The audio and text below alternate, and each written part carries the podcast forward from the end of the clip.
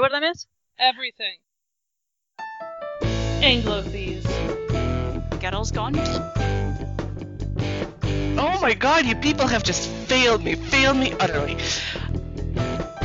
Congratulations, Scotland. We have just gone full brigadier. That just explains so much of my childhood to me. Research purposes. It's super important. I hear an awful lot of judgment in your voice. Hello, everybody, and welcome to episode 46. I hope we just talked about this. 46 of Anglofuse. it's episode 46. We just double checked. It's fine.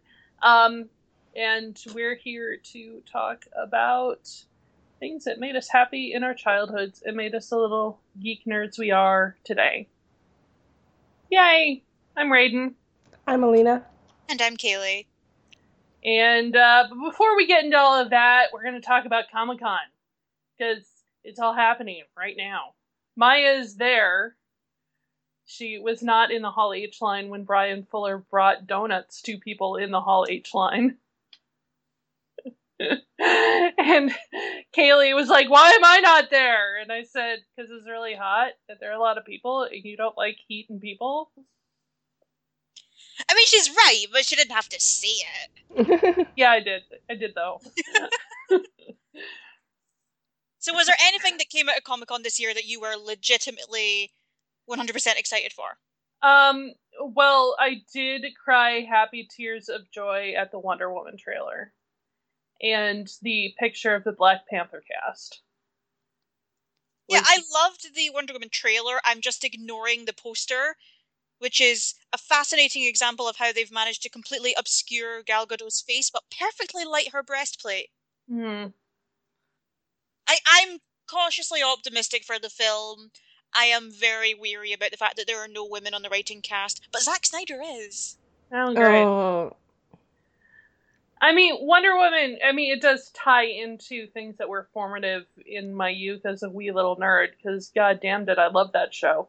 Didn't understand it, but I loved it. I mean, like, there are a lot of things that I watched when I was very little that I didn't understand, including but not limited to the Dukes of Hazzard. like, they drove a cool car and they didn't, they climbed out through the windows. That seemed pretty awesome when you're three. so, yeah, uh, the American Gods trailer was also posted. I mean, so much has happened since then. I think that was Thursday. My happy place. God, Yeah. thank thank the powers that be for Bryan Fuller. Yeah, Precious gem, Bryan Fuller. yeah. Oh, I'm. s- I don't want to get too worked up over the show, but every time they announce something about that show, it excites me. Every piece of casting, and I'm not kidding, literally every piece of that casting has been great to me.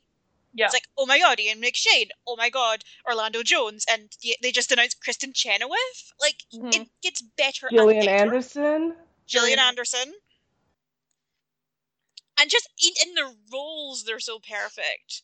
And I know we're kind of jumping the gun there, but just that trailer is so pitch perfect in terms of the mood of the Mhm. book. And the book is mostly driven by mood and also the characters and what they represent. There, it's not a plot heavy piece of work, so I'm interested to see how they translate that to a series. It, it's a bit of a travelogue. Yeah. say, you know what I mean? Yeah. But there's a lot of like, hey, let's go meet this god, and then let's go meet this god, and let's go meet this god, which I really love because I'm just, just fascinated by all of those people. Uh, but obviously, you're going to need to add something a little meatier to make it a series. But I trust a team there, and so does Neil Gaiman, which is Yeah. it's nice. Yeah. I mean, w- Neil said that the thing that he was most concerned about was don't whitewash the cast. And they didn't. So, oh, this cast is wonderful. yeah. So I think we're in a good place there. And And- clearly, the cast are delighted because Ricky Whittle, who plays the lead character Shadow, and Pablo Schreiber, who's playing um, Leprechaun, what's his name? Mad Sweeney, they are already on full term bromance, hmm which Maya pointed out, and Ricky Whittle, I believe, sent a happy emoji in response. yes. Yes. And then Maya died very happy. and then Maya, Maya also uh, called out a panel on science in media. Oh yeah, I'll link that actual Oh, tweet in link the show notes. link the tweet because she looks like a fucking superhero. Is the panel was all white dudes, and she stood up and was like, "So, how do you plan to, or how would you combat the misrepresentation of science in media, including the fact that the idea that it's all white dudes, kind of like this panel?" And one dude was like, "Yes, that is a problem," and the other ones were like, "Well, in my work, they're not all white dudes," and she's like, "Uh huh."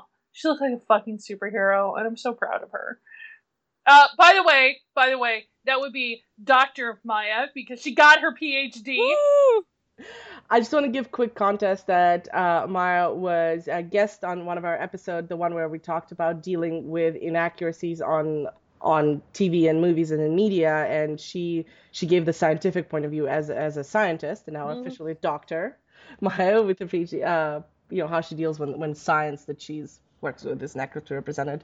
I'll link that episode too in the in the show notes. I don't remember which number it was off the top of my head. We're very proud of her. Yeah, I think it was in the 20s. I think so too. Yeah. Uh, we haven't had a guest in a while. You realize? Do you know that the Justice League trailer actually looked, dare I say it, good? Okay, let, let, let, let's not rush ahead. Let, let's remind the world that Warner Brothers are very good at cutting trailers. Zack Snyder's trailer teams deserve an Oscar. Because those trailers are massive. right, and and really, Paul Feig should steal some of them. Oh yeah, for sure. I, I may have been blinded by the beauty of Jason Momoa. I will not lie. Oh, Oh, well, we were all there.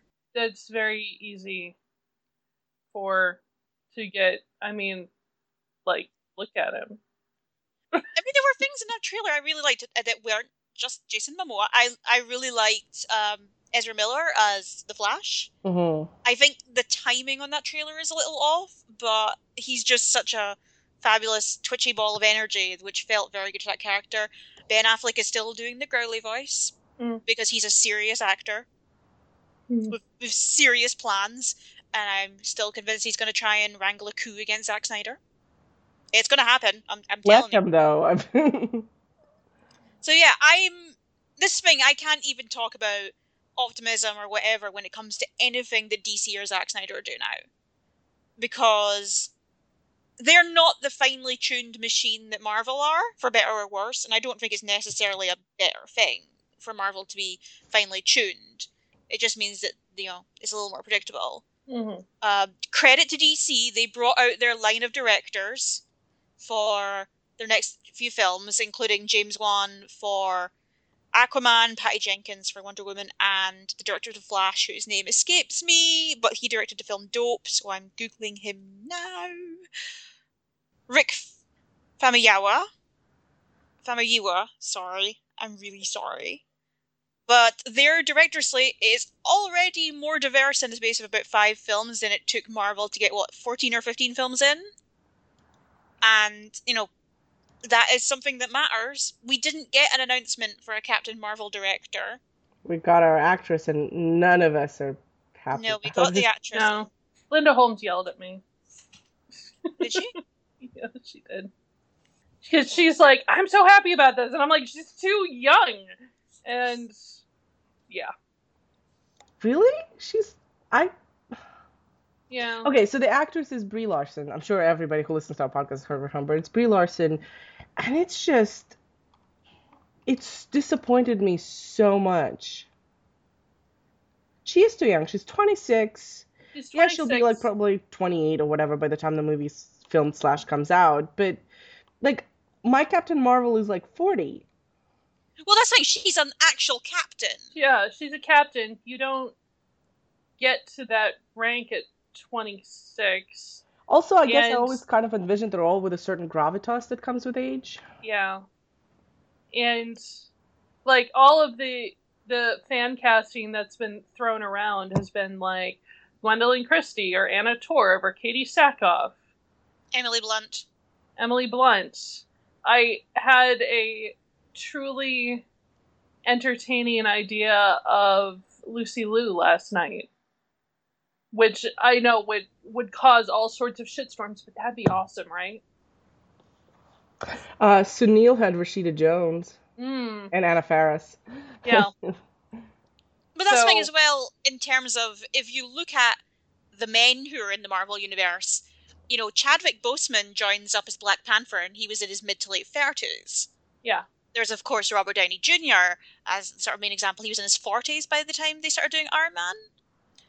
Like Mhm. this is not just a Marvel problem. This is a systemic issue, This but it's a, one a systemic really problem. But there there are so few roles for women once they turn 35 that this would have been perfect for so many people who are in that I'm somewhere between the ingenue and if I'm really lucky I'll become Helen Mirren. Yeah. Emily Blunt with uh, what was it called, The Edge of Tomorrow, has already shown herself in that yes. military emploi. You know, that both physically she was able to get ready for the role and like have the presence. So, uh, if I were them, I would have courted her for it probably. Yeah. Well, she was originally going to be Black Widow, and then had to drop out to do another terrible film, and then that's how they got Scarlett Johansson. Mhm. So they were, she was clearly already in the books. Like this thing, I think Brie Larson will do a good job. She's Yeah, an excellent actress. She'll do At- fine. At the same just time, this is a big problem. It's not just that she's too young. It's not just that they're shutting out other more capable, older, more fitting actresses for the role. It's not just that they're continuing to establish this world where the most important thing to be in a major Hollywood film is under the age of 30. Physically, she is an extremely small, waif like woman. And all of the women in Hollywood look like her. I was looking at a picture of her, and it took me about five minutes to realize it was Alicia Vikander. Mm. That's not their fault. They're both incredible actresses, and I love them both. But there's an incredibly narrow pool of women that they're picking for for an even narrower pool of roles. And they don't have the excuse of, well, we need someone who is a financial safe bet. Because no offense to Brie Larson, but no one is going to see a film because it's Brie Larson. Nope. She's an Oscar winner. She could maybe do that for, like, she could headline a number of indie movies and people will see her because of that. Mhm. They're not going to see a Marvel movie because it's her. They don't need that anymore Mhm. we're kind of in a post A list age. So they had this massive opportunity to venture outside of that comfort zone. And the fact that it wasn't taken it is disheartening. Because it's obviously it's not just Marvel. It's Alicia Vikander getting Lara Croft. It's everything to do with Fantastic Beasts and where to find them. It's, you know, anything to do with DC, I would argue as well. Or in terms of the superhero series and TV, our, our slate of pop culture for the next 10, 15 years is going to be superheroes. The Mhm. very least you can do is try to be a little more adventurous. And you can see them getting to that. I mean, Black Panther is a perfect example of that. Like, that's something I'm legitimately excited for because it's different. Yeah. It is them actually taking a chance on something that isn't based on the same rigid formula that they've been adhering to for about a decade now. I hope that Ryan Coogler gets to make the movie he wants to make mm-hmm. because I know that Ava DuVernay said she turned down directing that film because she didn't feel like she would get the freedom that she needed. I hope Ryan Coogler does, and I hope whoever gets to direct Captain Marvel gets that, and it will be a woman because if nothing else, Marvel will want the um, pat on the back for giving that job to a woman. Right, and they're certainly not going to let DC be the only one who who has that particular note on their studio resume. Yeah, and the women that they've been circling for that job have there was some interesting names. Jennifer Kent, who directed The Babadook, I believe, was the most recent name mentioned. Hmm. You know, if you're gonna go to that pool of, hey, look, it's 34 year old bearded white dudes with baseball caps who directed a $20,000 movie about the solemnity and seriousness of man. Let's give him a $100 million to make a blockbuster. At least let a woman do that now and then. Like that, that Skull Island film that's coming out, the King Kong one. The guy directed that had only directed one incredibly small budget film before, and now he's got $175 million to make a giant ape. Yeah. It's just, it's a very specific formula. There was a story Ava DuVernay told. She was at the Sundance Lab which was you know where directors go to sort of tr- hone their training and get opportunities. And she was talking to Colin Trevorrow and said, you know, I've just got the money to do this film about Martin Luther King. I've been working so hard for this. It's not a big budget, but it's a great opportunity. And he goes, hey, great, I'm doing Jurassic World. Yeah. Like, it speaks for itself, really. Yeah. I mean, we talked about this before, and I think a big part of my theory on why studios have been making the, those choices with these tiny little directors is that they don't have the power or cachet to say no to the studio where someone like Ava or somebody else would go, you know what? No, I'm going to push back on this. The studio wants what they want, and they don't want to fight about it. Oh, I think that's the exact reason they've done it. Yeah. Because when you get a director of a particular style and clout to do whatever the hell he wants, you get Zack Snyder. Yeah. And look how well that's been working out for you. Yeah. All right, let's move on to our actual happy place because honestly, the Captain Marvel thing kind of depresses me. right, And we, we, we planned this episode specifically as a little bit of anti-depression. right. Because our, our last couple episodes were, were pretty heavy, and we were depressed. and we're tired of being unhappy. It's been a tough year. It's been a tough year. It's been, it's been especially a couple of, of weeks. Mm. So, yeah. So who wants to go first? I can go first. Okay. got my stuff ready. So the actual topic, in case we kind of sped through it, is media that influenced us in the childhood and kind of influenced our taste as, as we grew up. Uh, we've we've touched probably on it uh, in a few of the past episodes, and, and this is going to be just uh, more more more focused. And specifically on stuff that influenced me, we actually had an entire episode where we got to inf- to interview the author who created some of my favorite YA. So we had that episode with Diane Duane about her Young Wizards, which, by the way, Mark Oshiro of Mark Does Stuff is reading right now. He's reading the the series, and it's been everything I've ever wanted. it's great. So I'm not gonna go back to Young Wizards, partly because it's also this is written in English and you know by an American author, so it's uh, I know we have an international audience, but a lot of it is from the West, so it's very accessible. And I- I'm I'm more gonna talk about stuff that was maybe more specific to to Russia. One quick thing I want to touch on is the difference between what got what I know got popular in the West and what got popular in Russia. For example, Astrid Lindgren, very prolific author of children's books. She and probably best known for creating Pippi Longstocking in the West, but in Russia I would say she's even more well known for creating Carlson.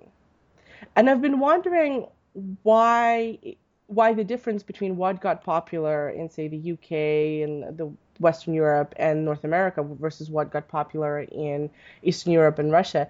And I think it has to do with cartoon adaptations. I think it really dictated which which of her books were, were more well known because Russia had a series of cartoons about Carlson. Carlson is the name of them. I'll describe them a little bit. So Astrid Lindgren's books, they're very different from the Pippi Longstocking books. Those are probably going to be more well known to most of our listeners. Her Carlson books are about this little man. He's almost like a spirit, but not actually drawn from any specific folklore, as far as I know. He has a propeller on his back, and he flies into this little boy's room once, and they become best friends, and like he causes a lot of mischief. Eh, it, it's Carlson who lives on the roof because he lives on the roof of the building. And Russia had a series of cartoons, and the cartoons were very well made. The voice acting was spectacular, had some big name actors, and I, and they were very iconic for I think a lot of the you know my generation and before that. And I think that's how all the Russian people know Astrid Lindgren, where and we do know Pippi Longstocking, but not as well. And when I came here, I was wondering like, do people even know her? And it was definitely more of the Pippi Longstocking bend but the one books I really wanted to talk about that I think would be less known to a lot of our listeners are the the Alfred Szklarski's Tomek books. Alfred Szklarski is a Polish author.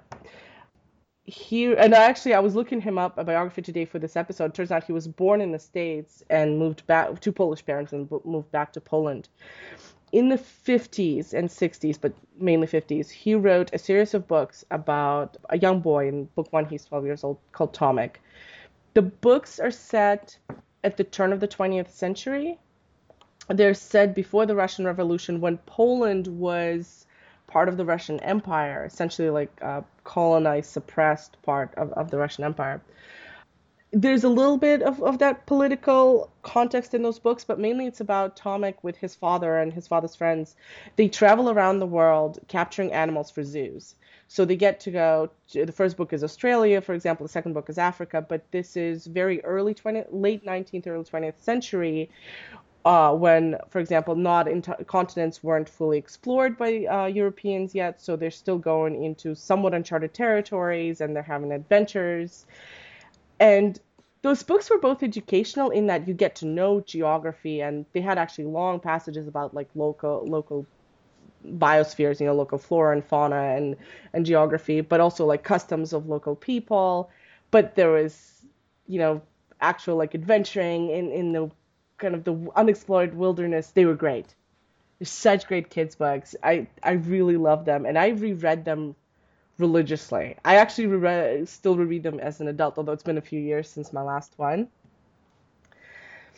And I've been thinking about them more and more as as I became an adult here in Canada because because of how those books deal with colonialism, they deal with native and indigenous people versus Western colonizers. A lot of the countries explored in those books are essentially colonized by the West. You know, if, you go to Australia, New Zealand, and Africa, and there was one set in in the U.S., you are you are dealing with those issues, but you're dealing with them written by an author who's white and European, and yet the way he positions it, because his characters are from a country that's under the control of another nation, his his protagonist always positioned as being sympathetic to to the oppressed indigenous peoples.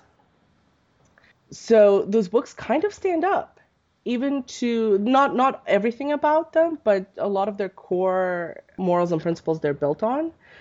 I, I feel really do stand up to the the mores of today, and that that's kind of nice when you have a book that you loved as a child and you know you're always going to look at it differently as an adult but that it doesn't it, it still has a context and and, and principles that, that you feel that that steered you in the right direction you know what i mean?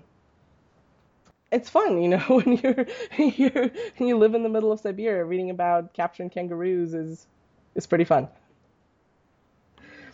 and other animals one of the one, especially the early books, because they do kind of chronologically. The main character Tomek he does grow up into a young man by the end of them, but when he's still a kid in the early ones, uh, one of the mo- motifs, one of the motifs that is often present in the story is that adults have trouble connecting because when adults from different cultures have to deal with each other, there's context, political, there's prejudice that plays into it, but little kids have an easier time finding common language so a lot of the time when they're adventuring, they have to just kind of rely on Tomek being a kid, making friends with the other local kids, and then the adults kind of have an excuse to start talking to each other.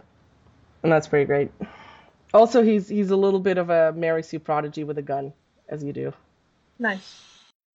But yeah, those are super fun. Not not geeky probably in terms of how we when we talk about now, because you know with superhero adaptations or sci-fi and fantasy, because these weren't. They're more eh, they're just kind of an adventure bent and, and, and historical bent but still they're really. I, I think defining geeky in terms of is it sci-fi, is it fantasy? That that it's just too narrow with the definition of geeky. These sound plenty geeky on their own. You can geek about anything. Yeah, that's very true. That is very true. God knows we do. As with almost everything, these were given passed to me from my brother. these ones are very these books I think are very different from anything else I would term as influential on me because they're little niche like there's not a they're not translated as widely as some of the other you know books I've read as a kid that were just universally popular or like the slightly younger generations now have Harry Potter, which everybody could connect to. Also, they don't have adaptations. As far as I know, there's no movies or uh, cartoons about them. These are just like strictly books. Well, get on it, Russia. Stop doing whatever it is that you're doing. You know what? No, I would not trust Russia to adapt these because Okay. somebody somebody else do it then. you guys had adventure books that you loved. Oh. Oh yeah. I mean, there's I there's a whole like subgenre of kids books in the U.S. that involve well, first you kill off the parents because otherwise, no one would get to go off on adventures because you know you'd have responsible parents going, no, you really shouldn't go and do that thing. You should come home and do your homework, and eat your supper, and wash behind your ears. So I mean, you have things like the the boxcar children, which I really didn't read. I didn't find them until I was. I didn't find them until I was really sort of after their age demographic, but they're a pack of kids who ended up as orphans and decided to live by themselves in a uh, set of boxcars that they found out in the woods. There's a whole series. Boxcars are like I, I I actually heard boxcar children, but I never did look up the term. Is it like train? Yeah, it's it's uh, cargo train cars.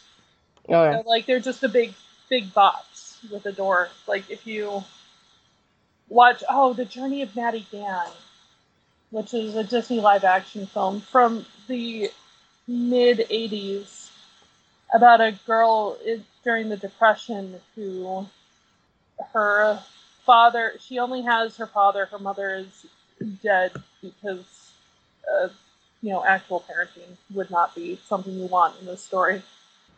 And he gets a job logging in the Pacific Northwest and leaves her in a boarding school. And events transpire, and she runs away and heads off to try and find him. And adventures ensue, and the most chase kiss with, I think it's John Cusack. Uh, she acquires a wolf because, of course, she acquires a wolf. It's a great movie. um, but there's a lot of hopping the rails, and you you know run and jump into a box car with the rest of the hobos. Good times. Well, speaking of movies and childhood adaptations, was A Wrinkle in Time. I'm thinking of the correct one, right? A Wrinkle in Time. Uh, you're gonna need to give me more because yes, that is a book. No, no. Which which is the adaptation coming up? But I think Ava DuVernay is Yeah, that's Yes, Wrinkle in Time. That's yeah. a wrinkle. The Wrinkle in Time. So, was that like a formative childhood work for either one of you two? Yeah. So much me, I read it when I was older, but I, th- I think it's a bigger deal in America in terms of childhood reading. Yeah, I think I acquired a, a copy. when I was Twelve or so. I mean, it's wonderful. It's, a- wonderful. it's I don't. I don't know if I could call it formative for me. Because the whole big brain thing always kind of freaks me out. It is a really tricky book. Yeah. Yeah, I mean, there are parts of it that I really, really like. But as a whole, and certainly the whole series as a whole, I love A Swiftly Tilting Planet, which I didn't read until I was in my late teens. Because it has that whole changing history for the better concept, which is always fascinating. And yet, I, I didn't enjoy Quantum Leap as much as you think I would. I was too I was too young when it was out, and now it's just like. My uh, my research into American culture of like the 80s tells me that you must have been influenced by either Sweet Valley or the Babysitters Club. yes and yes. Not so much here, but uh, it was a there was a really bad Sweet Valley High TV show that I remember watching. Mm. Had a good theme tune. Yeah, the the Babysitters Club is.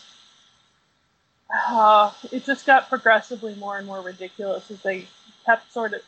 the the fascinating thing is the first ten books or so, our main characters are in seventh grade, and then they move on to eighth grade, and then they're just sort of in this progressive time where they keep repeating eighth grade, and it, it's weird if you start thinking about it too much.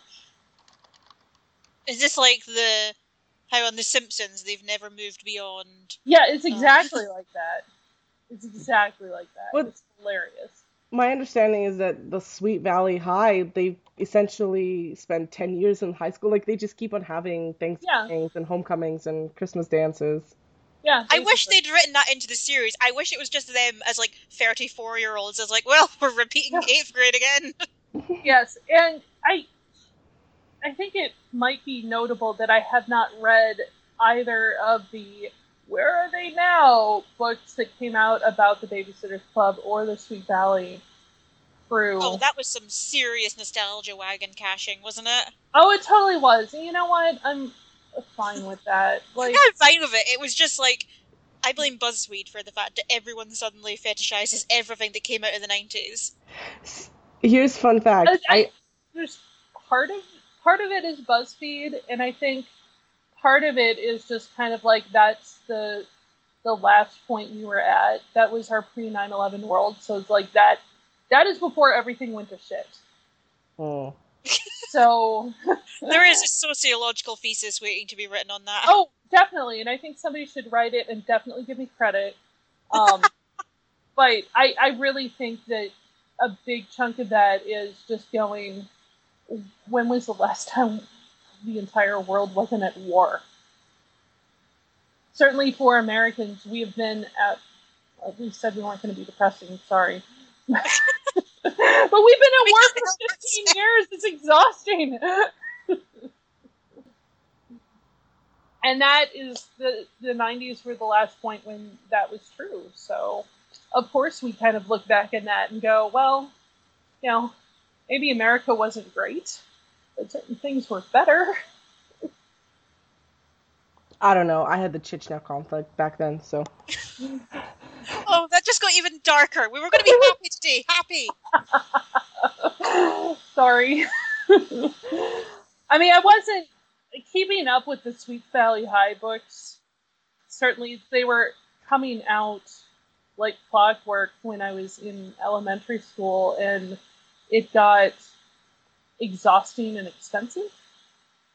And the the series wasn't never complete in any of the libraries because people would steal them. There is actually a way to get your Sweet Valley enjoyment. I've never read a Sweet Valley book, but there's a blog, Shannon Yeah. Sweet Valley blog. She summarizes very funnily like every single Sweet Valley book ever written. She's on Sweet Valley Twins now, I think, mm. and she's also done like the the Where Are They Now book and miniseries that followed it. Yeah. So if you're curious and you want to kind of look it up. But so I've never read a book, but I just read those summaries and just kind of imagine what it must have been. yeah, this is this is like American high. This is what we all thought that American high school was going to be like. Um, either Sarah or Candy did a hilarious recap slash review of Dear Sister, which is one of the Sweet Valley special books, and uh, kind of one of those books that kind of got a lot of us thinking about how sex might be a thing because Patman touched Elizabeth Wakefield's boob. we were like, whoa. There's gotta be more to this.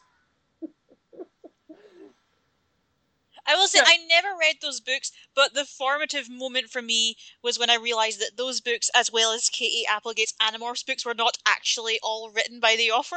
I know. Which is a moment of like, hang on a second. My entire life has been a lie. What do you mean not all of Nancy Drew was written by Carolyn Keene? I was just that was just one of those moments where it revealed a little bit about how the world actually works, and everything just got a little bit dimmer. Yeah. We We're staying happy, be we're staying happy. Still happy, still happy. You know what's an interesting because of the three of us and the way we're positioned in the world. Here's something interesting I noted. Like Kaylee it really is kind of the midpoint between us because linguistically you had this access to the same books as Raiden, so like you have some intersection there. But culturally, Europe we had some European intersect. So like you and I will be like, oh my god, Moomin trolls. Yay! And Raiden will be sitting there and be like, what is wrong with you two? we I should link in the show notes that picture of Mads Mikkelsen with the Moomin trolls. Oh, I'll send it to you. Yes, I've got you it. Yeah. European listeners of the show, if the Moomin trolls are important to you, tweet at us or sent comments. because those, and we had the books, cartoons were everywhere. I know Sweden had its own cartoons. Obviously, Russia had its cartoons. Apparently, the news I found, uh, sweet the cartoons where Mads Mikkelsen is one of the voices is like, and I think Stellan Skarsgård is in it too. Is like a And Alexander.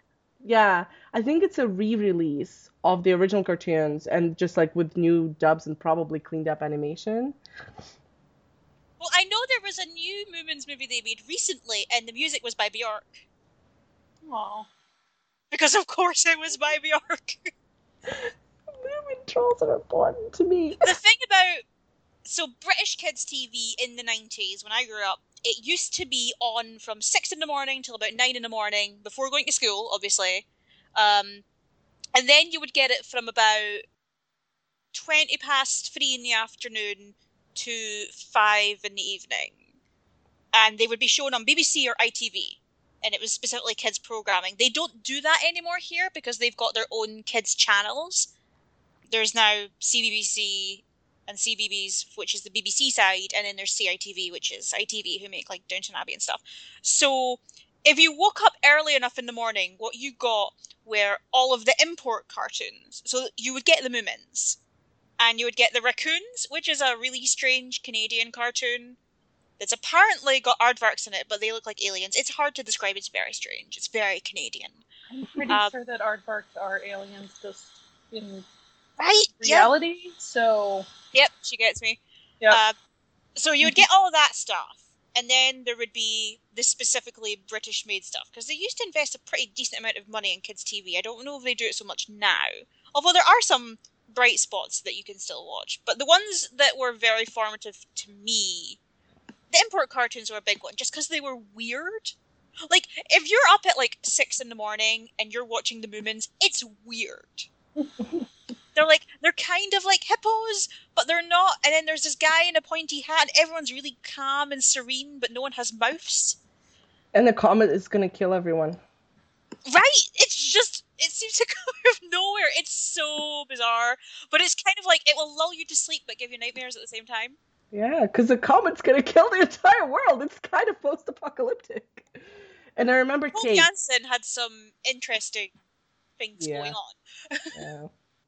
So that was the other one. Obviously, because it's very current right now. When I was about seven or eight, they started showing Pokemon, and there was just a period of time where that just ruined everyone's lives, particularly my parents. You know, they weren't keen on that. Me and my sister were, but They had the disclosure, I'm playing still. Pokemon Go right now.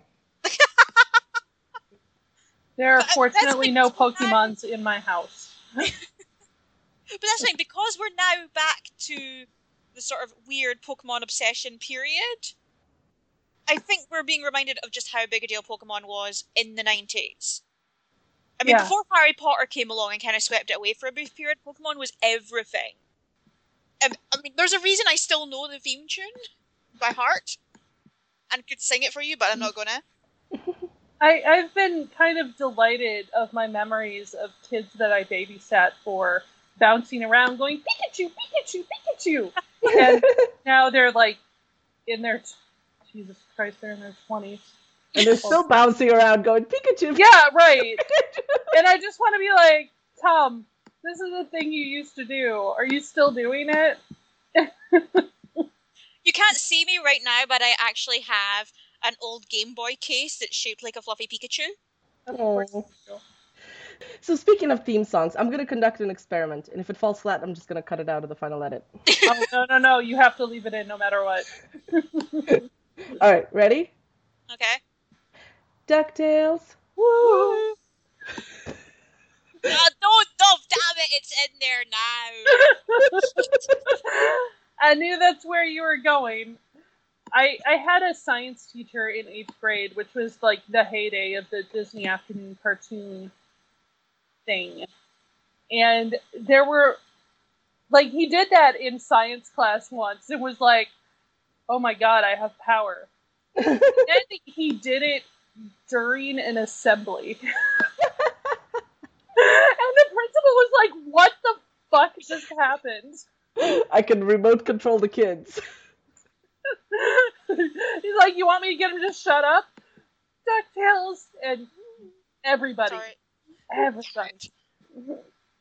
But that's an interesting thing to note as well, is in particularly for me in the nineties, like Disney were at their prime Mm. in TV and film. So this is the era of the Disney Renaissance. So they're making money hand over fist, and they're actually investing it in kids' TV. Uh, and this is pre, you know, Hannah Montana, Suite Life, that one with Selena Gomez, like pre kind of package deal, but it's post like Britney, Justin, Mickey Mouse Yeah. Club era. hmm So animation this is really dominating. Yeah, this was back when the Disney Channel was a premium channel, but they had their DuckTales and Chippendales Rescue Rangers and Darkwing Duck. Chip, chip, chip, and Dale. Rescue Rangers. My mother just calls chipmunks Chippendale in Russian or English. She doesn't remember, like, if she can't remember the word of it, she'll go, "Look, Chippendale." Aw. Like the strippers. Yeah, I, I don't have the heart to tell her. Don't don't tell her that. Don't tell her that. but those were on broadcast TV. Wanna say UPN, Channel Nine, whatever it was. Yeah, Yeah. we actually when we first got satellite TV, my family, if you um could get a decent signal, you could get the Disney Channel. So Mhm. you got all that stuff. But a lot of that was also repeated on either ATV or BBC, like uh, Yeah. the kids channels I mentioned earlier. So those were very formative in that aspect because there's a lot of American entertainment in Britain. A lot of the import, particularly for kids stuff. And then, of course, you have the era where um, anime becomes much more readily available. So you get Pokemon. You, I, I was never, I never got Sailor Moon, but a lot of people I grew up with did. Hmm. But this was stuff that was no longer just sort of a strange thing you heard about. It was something you could actually watch, albeit oddly edited and dubbed to kind of cut out all of the weird adult stuff. And all the Japanese stuff. Cousins, totally cousins. In conclusion, cousins. No gay people anywhere, and that one's like, totally a girl. God, Sailor Sailor Moon cut for American TV. So we also got um, there, there was actually money put into British programming for kids. So, like, I found a bunch of them on YouTube, which was a very strange evening. Uh, so there were two shows that were hugely formative to me as a kid. One was called Maid Marian and Her Merry Men, which I think I've talked about on this show before. Yeah. Um, It was written by Tony Robinson, who you may know as Baldrick from the Blackadder shows, and also the presenter of Time Team. And it was basically a kid's version of Blackadder, but it was set in Sherwood Forest, and the Merry Men were led by Maid Marian, but Robin Hood got all the credit, but he was too busy um, trimming his hair to really notice. So, this is actually a show that holds up really well. It does open with a funky fresh rap, because it's the 90s. Well, it's late 80s, early, early 90s. It's like people have just discovered who the Beastie Boys are, so they think that all white people can rap. Mhm. But it is also one of those shows that you get so many more jokes when you're slightly older than you do when you're younger. Uh, but a lot of it was just like bizarre references to current events. But also um, a lot of puns, because, you know, everyone loves puns. I feel like we're coming back to the era of puns, actually. Yes, Kevin's very happy. I think we're coming back to the era of fart jokes as well, because the BFG came out, and I haven't seen it yet, but apparently it has some of the best farting corgi jokes in history. Oh, um, okay.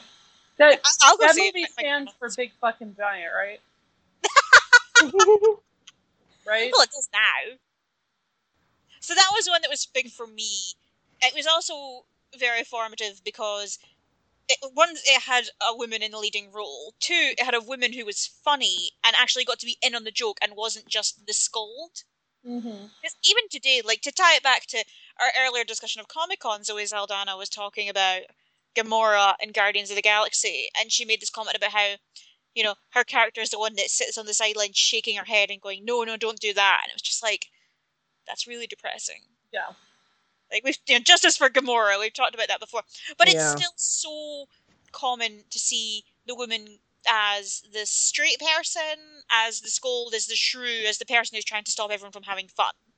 So getting to see the woman actually having fun and leading the fun and being in on it is is a big deal.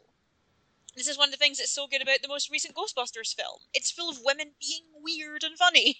Right. And don't don't talk about Ghostbusters because I'm gonna talk about Ghostbusters. Okay, I'll get. I'll let you get to that. But yeah, just there's a reason that it matters to constantly pierce those kind of tropes because I'm still talking about Maid Marian, you know, twenty something years later. Mm-hmm.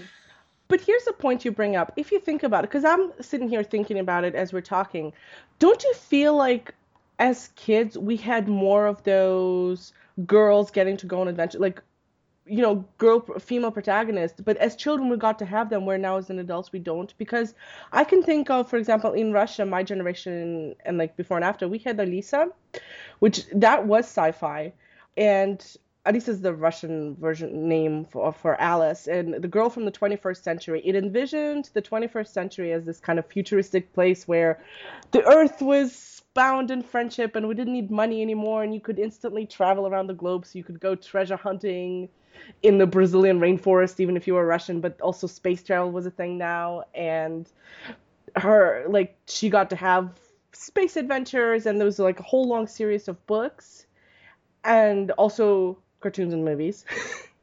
Very important. Very, uh, actually, a really huge movie from I think like the 70s that was kind of iconic for a lot of um, Russian kids of like my brother's generation and then even mine. So we got to have that you know the girl adventurer running around having adventures and like you said you had like maid marian but and you know the wrinkle in time has a female protagonist. So there's like there seems to be that when it comes to kids books girls often do get to have books where like because they what are they going to be? Like kids books aren't probably not going to be like romances that often right? Like they'll tend to be adventures. Like most kids books are adventures in some way. Pippi longstocking is another good example right? Mm-hmm. and you'll have and i think you could mine if you mine the at least the western kind of ethos of children's literature or tv or movies you'll find a lot of girls having adventures as well as boys I think it's a bit of both because there's still a tendency to reduce stories for girls of that age to princess stories. do you blame disney for that like is it No. I think Disney are the driving force, certainly. Yeah. Because it's an easy thing to make, sell, and commodify. mm-hmm. Which it's incredibly soulless, but like that that's why they do it. They do it to make money. Mhm. And you're seeing that now with uh, the way that Disney are, you know, delving back into their back catalogue and making live action versions of everything. Which isn't a bad thing. The recent Jungle Book movie is really good.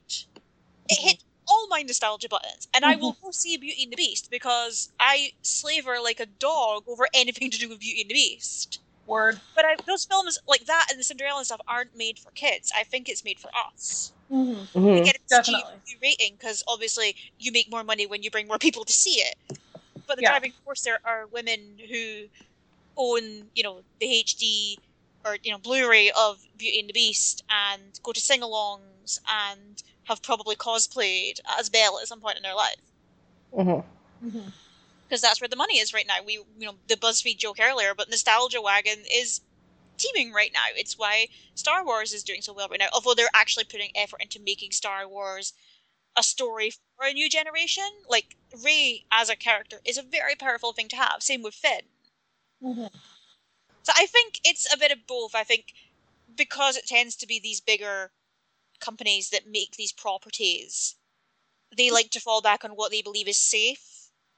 But it's now they no longer have an excuse to ignore the obvious, which is that things that little girls like and little kids who aren't white like make money. So even if they do it for the sole reason, this whole soulless and miserable capitalist reason that it makes money, you know, it does have a roll-on effect for everyone else in a cultural way. So that doesn't matter. I'd love to see more adventure stories. I'd love to see more good romance, like a romantic kind of things and princessy stuff that doesn't rely on the same tropes for kids. Because I don't think there's anything wrong with telling, you know, like with playing princess dress up. I think there's a bit, been a bit of a pushback lately, but like, it's not a bad thing to do. It's just bad when it's the only thing that girls are given. Mm-hmm. Because the princess thing, like, I love all those movies, but I never had an interest in being a princess. I love Beauty and the Beast because she had a library. Yeah, right. I still want that library. Uh huh. Huh. Right, boys, you know how to get to my heart? Give me a book full of Books. Oh yeah. A room full of books. Holy fuck. A book full of rooms is actually pretty good too. Like, don't lock us in the castle with the book room, but like, just give us the book. Just give us a book room. Just make the whole castle a book room. Like a castle of books, I'll take. I I dropped a, an obscene amount of money at IKEA yesterday because my roommates moved out and I have like nothing, and I need more bookshelves because the one, two, six that I have, seven, seven that I have are not enough. But we couldn't get the bookshelves because they wouldn't fit in my car. This is why I will accept, you know, a thousand dollars in Amazon Kindle gift cards as opposed to a castle full of books. It will work just as well, really. But I prefer my research books on paper. I don't actually remember last time I bought a paper book. Oh. I'm all about the instant gratification of I want this now. Mm. Just can't resist. Right. Okay. So I want to talk about Ghostbusters. Okay. I love the 1984 movie. I almost wore out our VHS tape of it that my dad taped off of like a free HBO weekend back in the bad old days when we had cable. But it never occurred to me that girls could be Ghostbusters because it just didn't. And I saw this year's Ghostbusters on you know preview night Thursday night in a theater full of women and I laughed so hard I almost peed. And I'm not kidding. and I was just so happy that no one, no other girl gets to or has to live in a world where it will not occur to her that girls can't be Ghostbusters. I will say the thing So- that just It's so sorry, touching. I know, right? the thing that totally warmed my heart, and I saw it shared from Tumblr, it was on Twitter, was a picture of the costumes you could buy for women Ghostbusters before the new film came out, which were all sexy Ghostbusters costumes, Mhm. and the ones you could buy after the film came out, which was little girls dressed like Kate McKinnon. Yes. I mean, like Melissa McCarthy and Kristen Wiig are great, but Leslie Jones and Kate McKinnon are absolute revelations. Oh yeah. And please, Hollywood, give them so many roles so I get to see them all the time. I don't want to get sucked back into Saturday Night Live. Please don't make me. Please. Please don't make me. You should watch. I think you'll have seen it, but our our listeners should watch when Kate McKinnon co-hosted the Independent Spirit Awards, Mhm. and she did a sketch where she played Cate Blanchett's character in Carol Oh, nice. as the world's least subtle lesbian. yeah. She is glorious. I'm so glad that people are aware of her, and for Leslie Jones as well, who for me had the line of the film where she walks past the the bit in the um, concert hall full of mannequins and goes, "Room full of nightmares." Not going Nope. in there. no. like, smartest person in the bunch.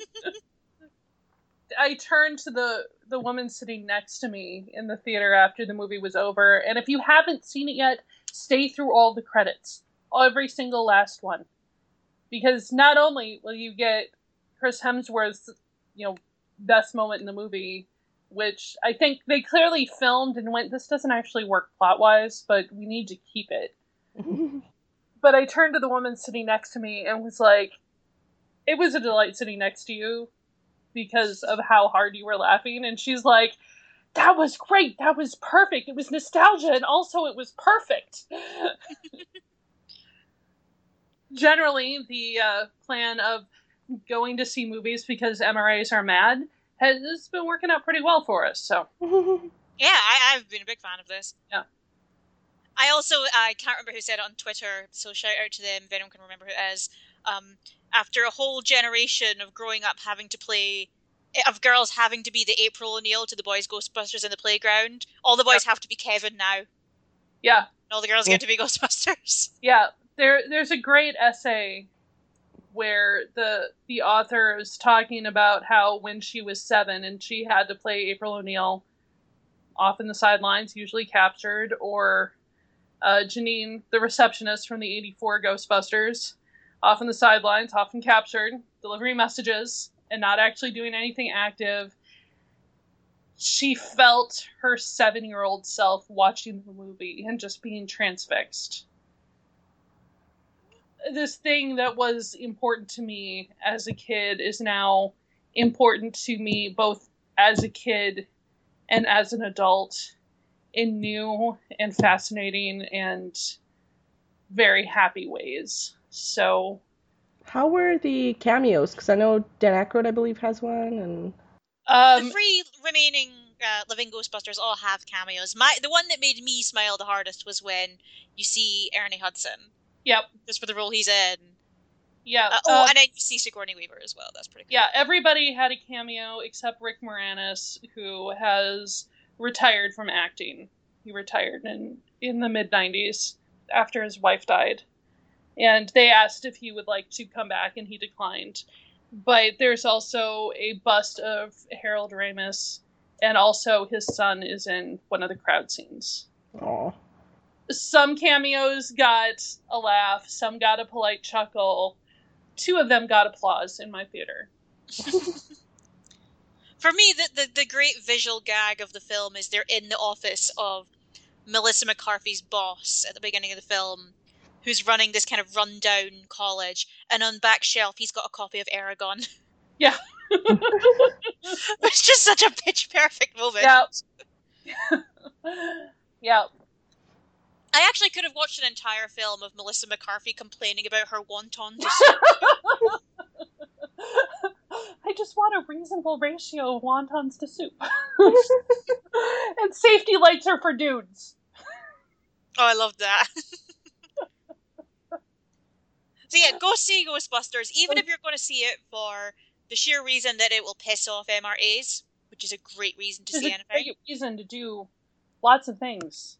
I think it was mostly nostalgia done right. Yeah. Like I feel like there were some moments where they were kind of following the motions because they felt they had to. Mm. Like when the Stay Puft Marshmallow Man turns up, it was like, I get it. But overall, I, I can't wait to see the sequel to that. Yeah. Because they've established a world, they've done everything they need to do, and now they can just have Kate McKinnon being bonkers Completely bonkers.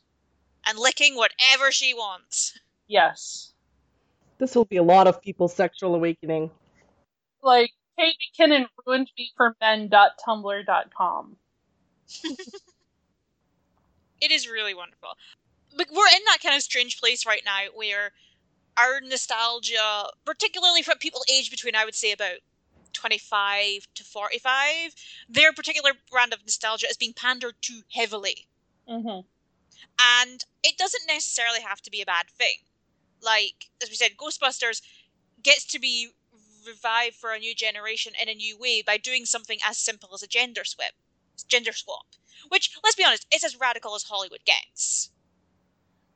Then you'll have something like what Disney are doing with um, you know, Cinderella and The Jungle Book, and I imagine with Sleepy with uh, Beauty and the Beast, which is pretty simple kind of retread of what they've done before, but in a live action format. hmm Something that looks pretty, something where people get to wear really pretty dresses. Like, I mean, anything that keeps Sandy Powell in work, I'm I'm delighted by. So interesting how much of this, and then I I don't even need to say everything with Star Wars. Like, yeah, I'm sure there's artistic merit behind making all those films, but it's also because it's going to make a lot of money. Yeah. Like, don't get me wrong, I will be there to see Rogue One. Like, Oh, I am there for Felicity Jones as badass space pirate, and I am there for Mads Mikkelsen as space Oppenheimer, hmm as I've said many times. Or even something like, you know, the Han Solo movie that's coming out that I'm reasonably intrigued by. Having recently rewatched Hail Caesar, Yes. I'm I'm there for it. I'm there for it. Someone pointed out on Oh No They Didn't that Alden Ehrenreich, who's playing Han Solo, looks like a an absolute 50-50 split of Sebastian Stan and Rami Malek. Yes, it's true. It's totally true. If you haven't seen Hail Caesar, which is it's not the Coen Brothers' best, but every scene Alden Ehrenreich is in is perfect. Yeah. He is like Chris Hemsworth in Ghostbusters levels of stupid. He is Tom from Love and Friendship level Yeah, stupid. I- I was thinking about Tom from Love and Friendship. Like, you know, it takes real comedic skill to play that. Like, yeah. the actor playing Tom in Love and Friendship, you know, he'll have his line that where, he- you know, obviously that's not the kind of movie where you ad lib because of the language and the context. So he'll have his line and everybody knows another line is standing, but he gets to choose how long the uncomfortable pause is. hmm And he had enough skill to make it like really uncomfortable, and all the other actors standing around, their characters having to be like, that takes it's comedy takes skill. Yes. Well, that's one of the reasons I really liked Alden Ehrenreich in Hail Caesar, is he had the smarts to play that character not as maliciously stupid. No. He's clearly the sweetest guy you'll ever meet, but he's as thick as two short planks. And I want an entire film about him and the uh, the Carmen Miranda actress Yes. that he goes on a date with. I want there there there's like 20 movies out of that movie that I want to see. yes. I I want to see more about Scarjo and her fish ass and her her wedding with Jonah Hill. Jonah- The entire Loretta Young setup there with the pregnancy. Yeah. Like, I want a whole film of that. I want like a multi-novel romance universe series just about everyone in that film. Yeah. like, I want a novel. I want a book about the communists. oh my god. Channing Tatum with his dog as Gene Kelly is just. Oh. Ah. Like, even if nothing in that movie really hangs together, it's a series of amazing gifts. Oh, this is gonna be a great way to describe things. A series of amazing gifts. Yeah. Well, um, BuzzFeed's um, Alison Willmore, who's their chief film critic, she described the Jennifer Lawrence film Joy as a series of Jennifer Lawrence gifts in search of a movie. yeah, that's about right. it's it's just so evocative because you kind of know exactly what it what that means. Yeah. Welcome to the new age. Okay, so I actually have a thing, a couple things to touch on in terms of big formative influences. Okay. So stuff like the TV stuff was mostly me and my sister just sitting in front of the TV and watching things because we were kids and we were bored and that's what you're supposed to do. But there are things where my parents took a more active step. And this was more when we got to about 9, 10, 11. And clearly my parents, who had absolutely no understanding of what was suitable for kids and what wasn't, or they did and they just didn't care, I don't quite know. uh, but there's an age where my parents started to kind of let more movies and TV shows and stuff into our lives. And there were two main examples of this that have really stuck with me. Uh, the first one is the Billy Wilder film, Some Like It Hot, Mhm. which is Jack Lemmon and Marilyn Monroe and Tony Curtis. Mhm. One of the best comedies ever made, basically set during Prohibition era, and Jack Lemmon and Tony Curtis are two broke musicians who accidentally witness a gangland murder. And in order to go in hiding from the mob, they dress up as women and go touring with an all-women jazz band. And it is so stupid and incredibly smart at the same time. And I remember coming home from school one day um, and my mum was not working that day and came in and the film was about halfway done. They were already in drag and on tour with the band. And i remember coming home and thinking oh it's some old boring old person movie in black and white. This is not for me. Why do i have to watch this? Mum why are you making me watch this? Why? And my mum was like you know shut up. This is one of my favorite films. You're going to watch it. And I remember laughing so incredibly hard at it. Just one of those weird moments where it's like, oh, old people's things can be good too. Aww. That movie has That movie has two things: the most sexual dress Marilyn Monroe's ever worn, and the most perfect ending line slash moment ever. Oh yeah, it is very much a film of its time, but there are one-liners in it that are timeless. Uh, there's the moment where Jack Lemmon goes on a date with this incredibly clueless millionaire, and they do tango dancing, and it's so funny. Um, yeah, if you haven't seen it, watch it. It it really holds up. Um, but that was just a really cool one for being introduced to for for my mum. But the other one that my mum had a very driving force in, and as did my grandmother. This is like from generation to generation.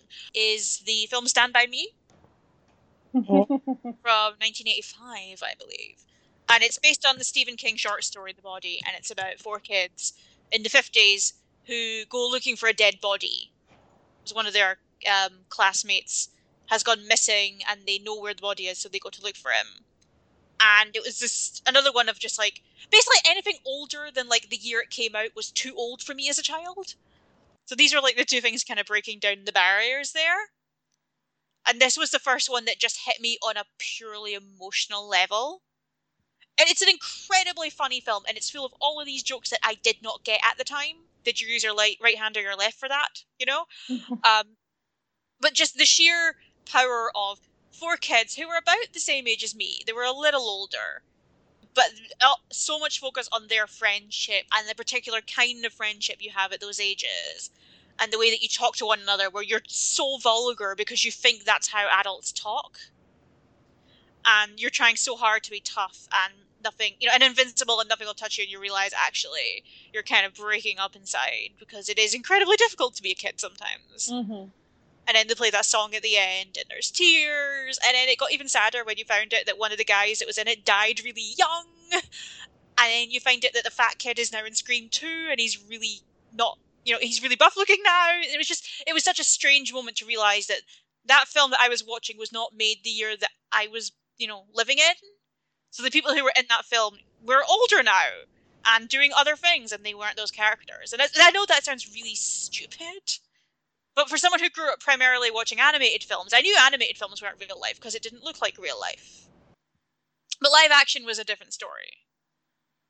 And that film, it, those two films are still two of my all-time favorite films. I will watch them whenever they're on TV. I could sit and watch them repeatedly and never get sick of them.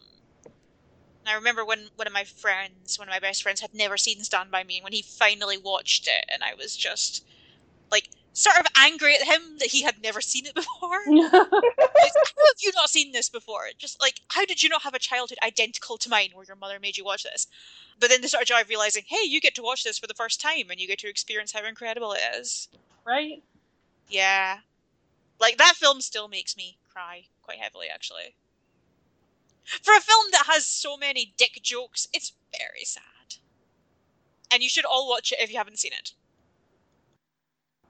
Actually, in terms of films, the thing that had the biggest impact on me wasn't even a film. It was a film magazine. Mhm. Uh, Empire magazine is a monthly, you know, film review and uh, interview and stuff magazine that's been coming out here. It's tw- 30 years, I think. Mhm. And I remember buying an issue of it when I was 14 because Van Helsing was on the cover. and because obviously that that's the one that stuck around for me. But it was one of those things where I read it in between classes because nobody wanted to have lunch with me, Mhm. and it was how I started going to see films outside of blockbusters. Because they would have reviews of art house films and foreign language films and all the films that were heavily Oscar buzzed, which I didn't really understand as a concept. And I decided, well, it's showing, and I only have to pay like three pound fifty to see it. Why don't I go see it on Saturday on my own with my pocket money? So that was how I ended up seeing things like Brokeback Mountain and Finding Neverland because it got five stars in Empire, and I really, it got five stars. It must have been good, and it is very good. I remember taking my sister to see that, and we were both crying. Mm. and I saw House of Flying Daggers. I saw, I think I saw David Lynch. I saw Guillermo del Toro. I saw just all of these films that were I were told were going to get Oscar nominated, so I had to go see them, and that kind of kickstarted the particular kind of fascination I have with film, not just as an entertainment medium, but as something with real cultural clout. Like, you know, why did this film get Oscar nominations and this one didn't? Why was I told that this one was going to get them and then it didn't, and this one came in nowhere? What does that mean? Because I'm fascinated by the the politics and the ideas behind that, and I think it was really Empire magazine that kickstarted that for me, because it was mm-hmm. how I discovered what these movies were in the first place and the way people talked about them, and then that led me to hanging around on the IMDb message boards, which is I don't necessarily recommend it. What I discovered what trolling was. Mm. It's never nice. So the reason there's many reasons that I love films, but it's a combination of the the influences of my family and the influences of that particular magazine that have kind of shaped me in a very formative way. Mhm. You know, film is kind of an interesting one for me because pre the pre perestroika, so back when the you, you know Russia was still USSR, the film industry was actually very robust because when the state funds everything, well, you ha- you can make your movies. Like if the state if you censors approve or you if you sneak things past them, your like budget is essentially not not an issue. So cinema was very robust in in the Soviet Union, and I love a lot of these older movies. There are very few Russian movies from the 90s onwards that that I like or that I thought were good quality, but like any movie made before the late 80s, I would I'm a big fan of and there's several I rewatch and the one particular one and I don't know if we have any other Rus- Russian listeners, but they'll know The Garage. It's one of those that takes the central motif of almost kind of like hell is other people. Essentially, if you have a group of people and they're locked in a room together overnight, and society breaks down, you know, they start losing their sanity or semblance of, of civility and politeness and just kind of turn on each other over a spot to park their car. But it's a comedy. It's it's by one of the Soviet Union's kind of biggest names directors and. Uh, and the script is really funny and it's so quotable. It's, I think that's what grabs me about movies is if I can quote it, and some movies I just know by heart. So th- this movie has just so many quotable lines. Would probably be a good thing to show anybody who kind of wanted to know what life in the USSR was like, because it kind of touches on absurd bureaucracies and like mandated things about life and societies. I don't know. It's just it's great. There was a really fascinating week on the AV Club about three months ago called Cold War Week, mm-hmm. which was more about kind of the relationship between America and the USSR from the American point of view of pop culture. But they do touch on some of the the Soviet stuff, primarily because their head writer is Ignatiy Vishnevetsky, who is Russian, and I think he just wanted to get paid to talk about his childhood. That's fair. I read, I think, one of those articles, and I was like, "Yep, yep." but there's a wonderful video they do where it's um he's clearly got hold of some Soviet era soft drinks and such. And he's just standing on the sidelines while all of these Americans try them and they have to figure out what flavors they are. and they, they drink a can of I think it's Soviet era Pepsi. Oh It's like God. no one's drinking thirty five year old cans of Pepsi. No.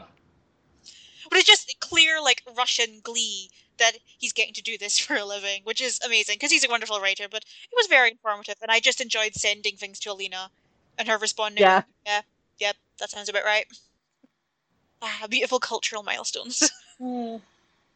It's it's funny. I remember tweeting at you guys. What was it? A couple of days ago, I was rewatching Save the Last Dance, Mhm. and I remember uh, thinking like, well, when I was actually 16, you know, in the year 2000, I wouldn't have thought our style was anything very specific or distinct. But now you watch movies from then, and you're like, wow, that is a very specific look. oh yeah. What was it I watched recently? And it was from 2001, and it looked so 2000s. No, uh, my other podcast, Bloodsucking Feminists, where our next episode, which is coming up, is on Dracula 2000. Oh God. Which is the, the Dracula movie where Dracula is played by Gerard Butler and he's also Judas Iscariot and he's also possibly the Antichrist. And you can tell that it was shot in 2000 because all of the music is nu metal. so it's Limp Bizkit and Creed and Korn and Pantera and things like that. And it's like, oh, this is the most 2000s film ever. Jeri Ryan's in it. That's all I Yeah. remember. We talked about that. I've seen that movie so many times, and it never gets any better. It actually gets worse. Aw. I've seen it so many times. How do you mitigate the problematic element of having Judas Iscariot be the Antichrist and all the anti-Semitism, anti-Semitism attached? Cast the whitest man on the planet. Scotland. We can produce a lot of white men. Okay, here's a question. Since we touched on the um, the Soviet US element, did you ever? What was the sort of cultural point in terms of watching those things as kids and seeing how your culture was portrayed and how other people's cultures were portrayed? Because the main outsider view of Scotland I had growing up was Groundskeeper Willie. And like even as a kid, I knew that there was something kind of fundamentally wrong there. what US TV tended to do is it had a view of Russia that was like at least two two or three decades out of date. Does anybody remember the Val Kilmer movie The Saint? Oh yeah. No. Right. Do you remember they're in a club and for some reason listening to like Roma people playing folk music? That's not, and they filmed in Russia, so there were actual Russian clubs they could have gone to. And they actually, I remember listening to director commentary, and he said like, yeah, our Russian team was like, you, guys know this isn't like what's Yeah, actually right, you- right?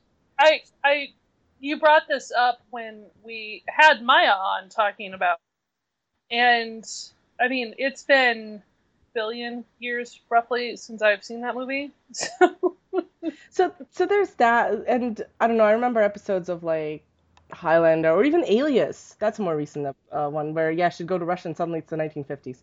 right. but on the flip side, the the impression I had of America was nothing like what the U.S. turned out. Like after I moved to Canada and then I had more access to actual, actual American culture. Like I guess because religion wasn't part of our life in the USSR so much. I mean, it's a lot. It's had a resurgence since, but.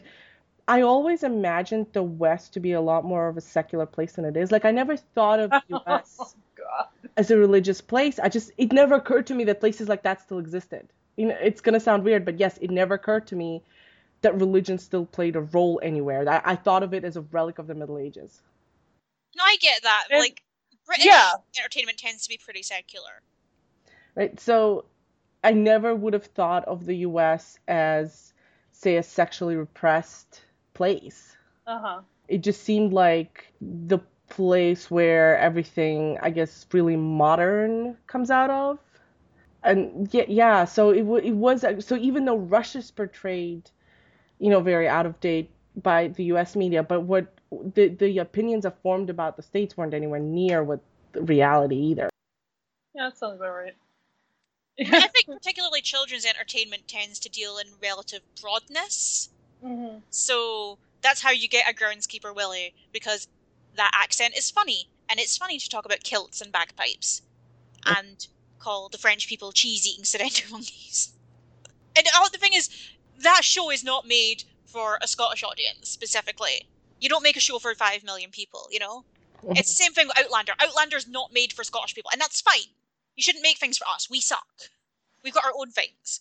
So, it, but when you see the particular set of tropes and ideas and assumptions played time and time again, it can be really strange and exhausting. And I feel like this is probably worse for America because America is much bigger than Scotland, and there are more people, and there are more regions and variations and ideas and such. And it's always reduced to that one guy in The Simpsons with the hat and the, the guns that goes mm-hmm. yeehaw. I mean, I always imagined America as just being full of like sex obsessed jocks and cheerleaders because that's all we saw on American TV. Right. This is going to sound convoluted, but you're just to have to. This is to be one of those things where I, I just sort of talk my way through something that I haven't really thought about. Like, honestly, we don't worry too much about what the rest of the world thinks about us because we don't care. As Americans, we're so egocentric and quite frankly isolationist because we're so big and we're so far away from most of the rest of the world. I mean, yes, there's Canada and there's Mexico, and so there's socialism on the top, and God knows what the fuck is going on down below. I was just saying, tread, tread carefully there. yeah. but in terms of Europe, it's so far away and so many people just can't afford or have no and or have no interest in going there than worrying about what what everybody else thinks. I mean, we're the best. That's all we need to know. We're good. What we have more of is conflicts between what people in different parts of the country think. Because again, we're so big. And the culture on the East Coast is completely different from the culture on the West Coast. And both of those things are very completely different from the various cultures that you find somewhere in the middle of the country. And greater communication through the internet. I think the internet has changed that a lot, but there's still the whole like, what's the real America? Is it Iowa? Is it New York? Is it Virginia? What's the real America? And that has led to less happy things. So just seeing, like, if you watch so much of our TV and movies, it's set in New York and LA, Mhm. and there is so much more than that. But it's not all black and white, depressing, tragic comedy like Nebraska, for example. But so much of the shows that are set in LA and New York treat everything in between as, you know, going back home is the worst thing ever. Right. It's like, oh no, don't send me back to Ohio or something like that. Connecticut. my- Connecticut. I can't go back to Connecticut. Susan. Oh. I I have had conversations with people when I first moved here that were like, "Well, you don't know what it's like to live in the big city," and I'm like, "You know, Minneapolis, St. Paul is an actual city, right? I didn't grow up in a farm town riding a cow to school. Like it was an did. actual. I didn't. I know. I'm sorry.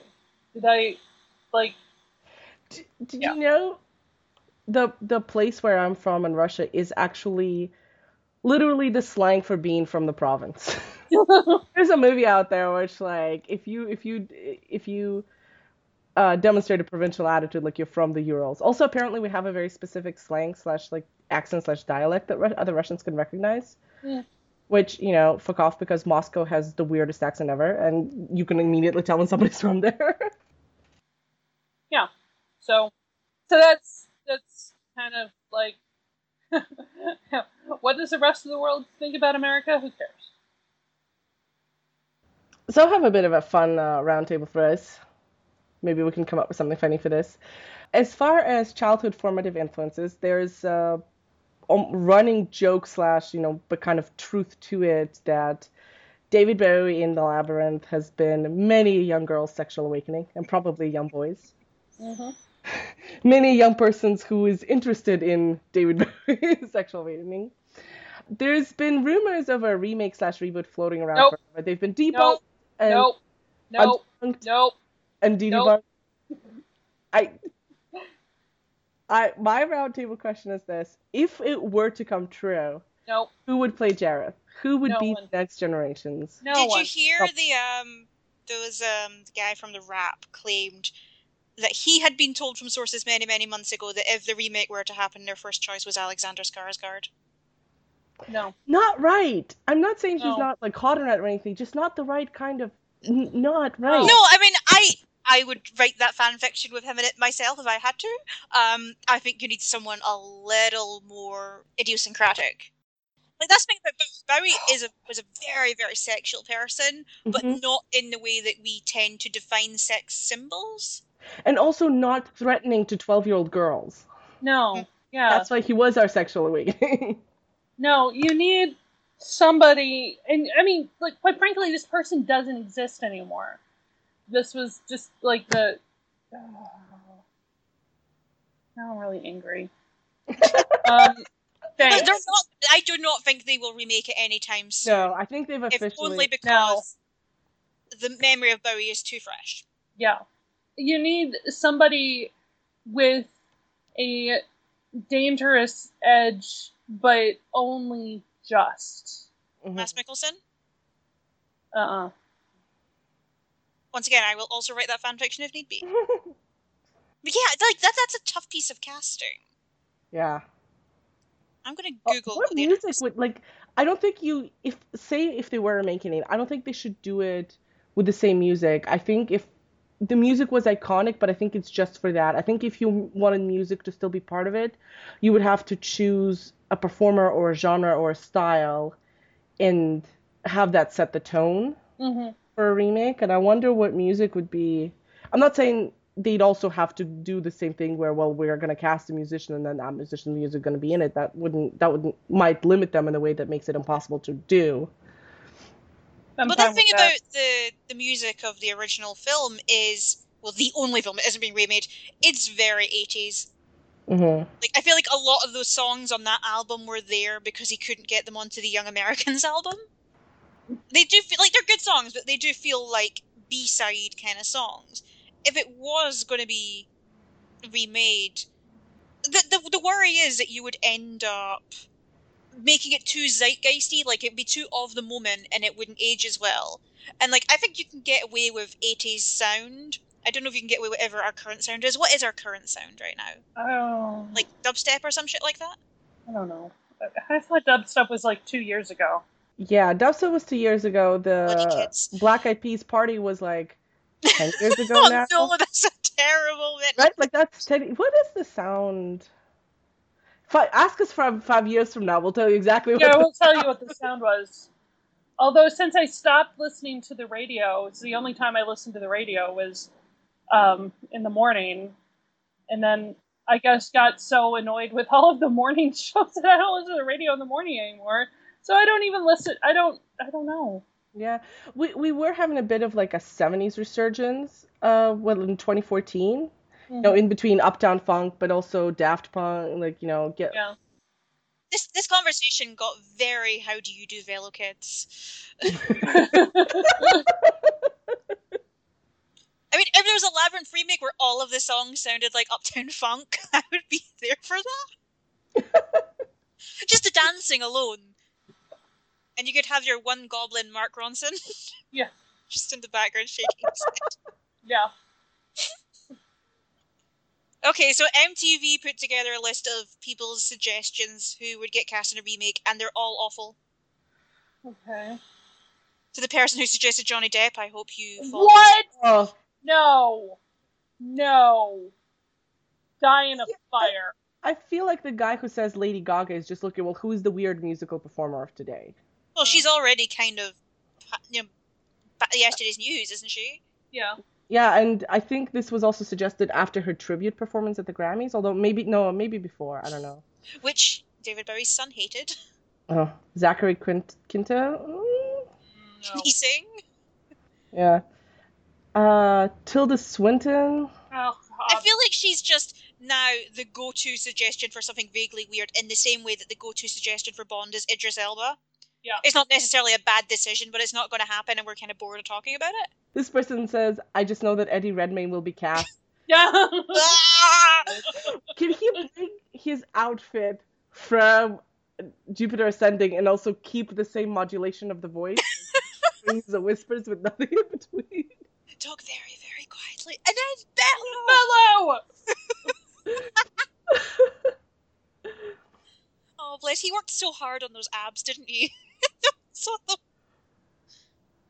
If Jared Leto plays Jareth in the Labyrinth remake, I will burn the world down. Yep. Yep. Talk about killing childhoods. No Chris, how would he get into method for playing the Goblin King? He'd probably don't go steal even some want- babies. yeah, he'd have to go actually kidnap babies. That'd be like, it's not my fault. I had to, it, was just the role that took me over. Yep. Honestly, this is one of the reasons I'm really concerned about him currently being favourite to play Lestat in an interview with a vampire remake. Okay. Like, because people are gonna die. Yeah. Hey, there was a big influence on my childhood as well, actually. Hmm. okay, the person who suggested Tom Hiddleston, oh sweetheart, you don't know what's coming up next, do you? No. no. I was telling somebody about Skull Island, and they were like, "Oh, Samuel L. Jackson should be in that movie too," and I said, "He is." and Aaron was like, "Wait, what?" But about the Tom Hiddleston suggestions, it's funny because I was gonna joke with with Taylor Swift music, but joking aside, if you write the music from like Sarah's point of view, then you know the music Taylor Swift wrote as a 15, 19 to 19 year old is kind of in that teenage girl Mm. fantasy, right? Like that actually is very fitting. Oh, that's an intriguing idea. Damn it! Don't have good ideas about this thing. Why does everyone keep suggesting Jared Leto? Nobody knows. Oh, there's some amazing shots from Comic Con of him talking and Viola Davis giving him this look of just, we're going to be taking care of you later. Good.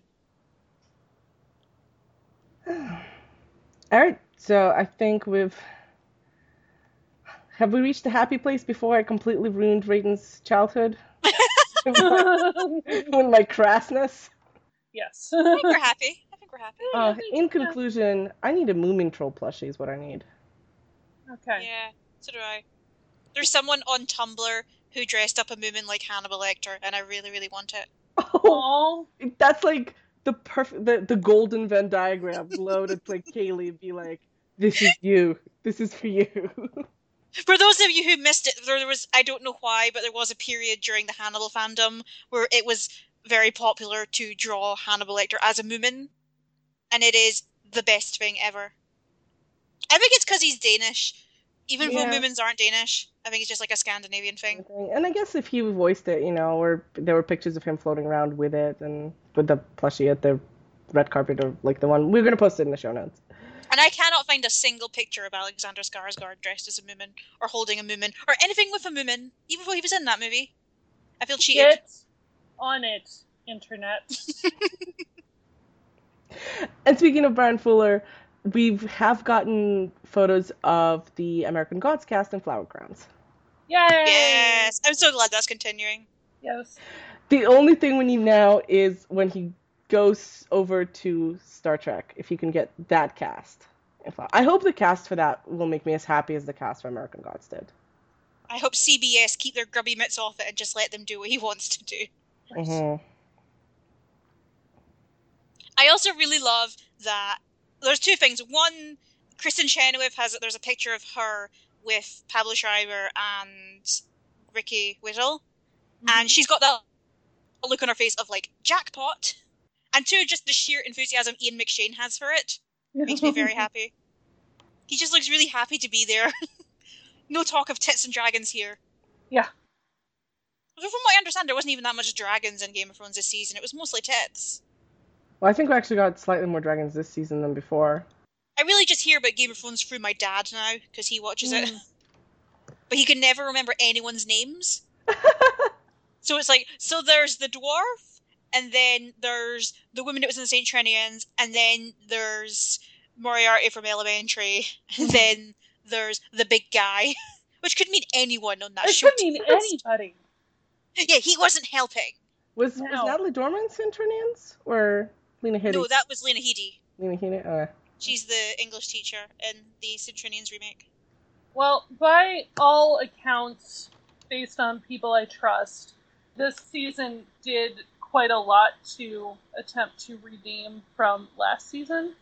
So, yes, I will be watching this most recent season. I was uh, reserving judgment till the season ended because I wasn't. I've been hurt before. I actually did catch up because I abandoned it in the middle of the previous season, and then I started hearing good things, so we, we caught up, and yeah, it was better. It, it Yeah. did. So they just needed to drop the source material much quicker than they did. I mean, they, they kind of did drop the source material. You know what I mean? Well, I mean, they ran out of source material. yeah. But I mean, a lot of the the problems that people had with the previous two seasons were changes they made to the source material. hmm So I would like to think that they heard what people were saying and listened. That would be nice, wouldn't it? That would be nice. So we'll see. I would. I mean, I would like that show to be good, even though it's not a show I watch. It's just it's something that is such a huge part of mm-hmm. the pop culture ecosystem that for it to be good and to do good things with its characters and to not treat them all like topless rape victims in the wake in the Yep. waiting that that's a big deal. Mhm. Because what's going on right now with Batman the Killing Joke? Yeah. Uh, Hap- We are not ending this episode. no, let's end no, no, no, no. Yeah, but speaking of Hannibal, we're gonna jump to Richard Armitage. And I'm seeing him on Broadway in November.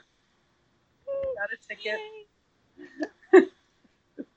and now nothing else awesome can be on Broadway that weekend because all of my all of my time is taken. you don't have morning shows. But it'll be three shows in two days, so I'll be a- an emotional wreck by the end of Dangerous Liaison. So it'll be uh, Hamilton, the uh, Richard Armitage show, and Dangerous Liaisons with Liev Schreiber. Yeah. And Janet McTeer. Do you know how long gonna- it took me to realize Liev Schreiber's brother is Pablo Schreiber? Yeah, right? it like, not how take does as long as it did. Genetics work in your family? Did Liev get like all the draw? I Like think all so because it? they're half brothers. Okay. Maybe that's how. But um, it's one of those things you watch it and you think, I, I do see it, but like I should have put these dots, dots together much quicker. Well, it's it's so funny sometimes when you don't realize actors are related. Like uh, the point at which you realize that William Mapother is like Tom Cruise's cousin, Yeah. or that Miguel Ferrer is George Clooney's cousin. yeah.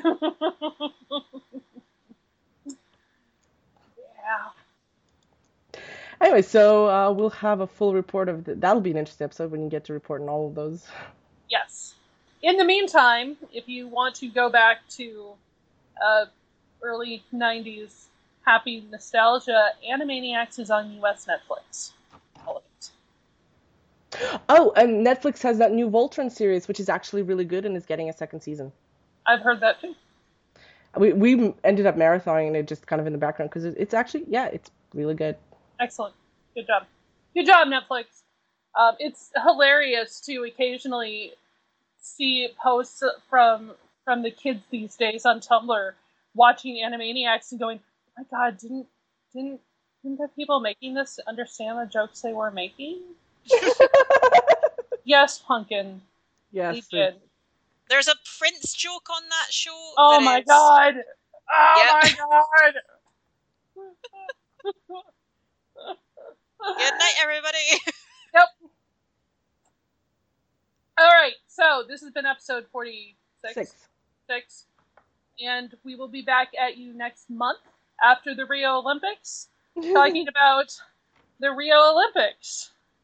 in which I have no our stake. of things to talk about for the Rio Olympics are very long, and they haven't even happened yet. Yeah. It's all gonna be fine. I'm sure of it. I mean, Yes. what could possibly go wrong? Possibly go wrong. The New York Times just reported that every Russian athlete that hasn't already been banned It's not banned. no, they're not banned, but they have to individually petition to go to the games. The whistleblower for the entire doping scandal is not allowed to compete as an independent athlete. Who is more corrupt, IOC or FIFA? Now, there's your homework for next month. Show your work. Tell us who's Your more work. corrupt. We expect a five pair or a five page essay, and uh, this will be the entirety of your grade. See you all next month. Bye. Bye. Bye.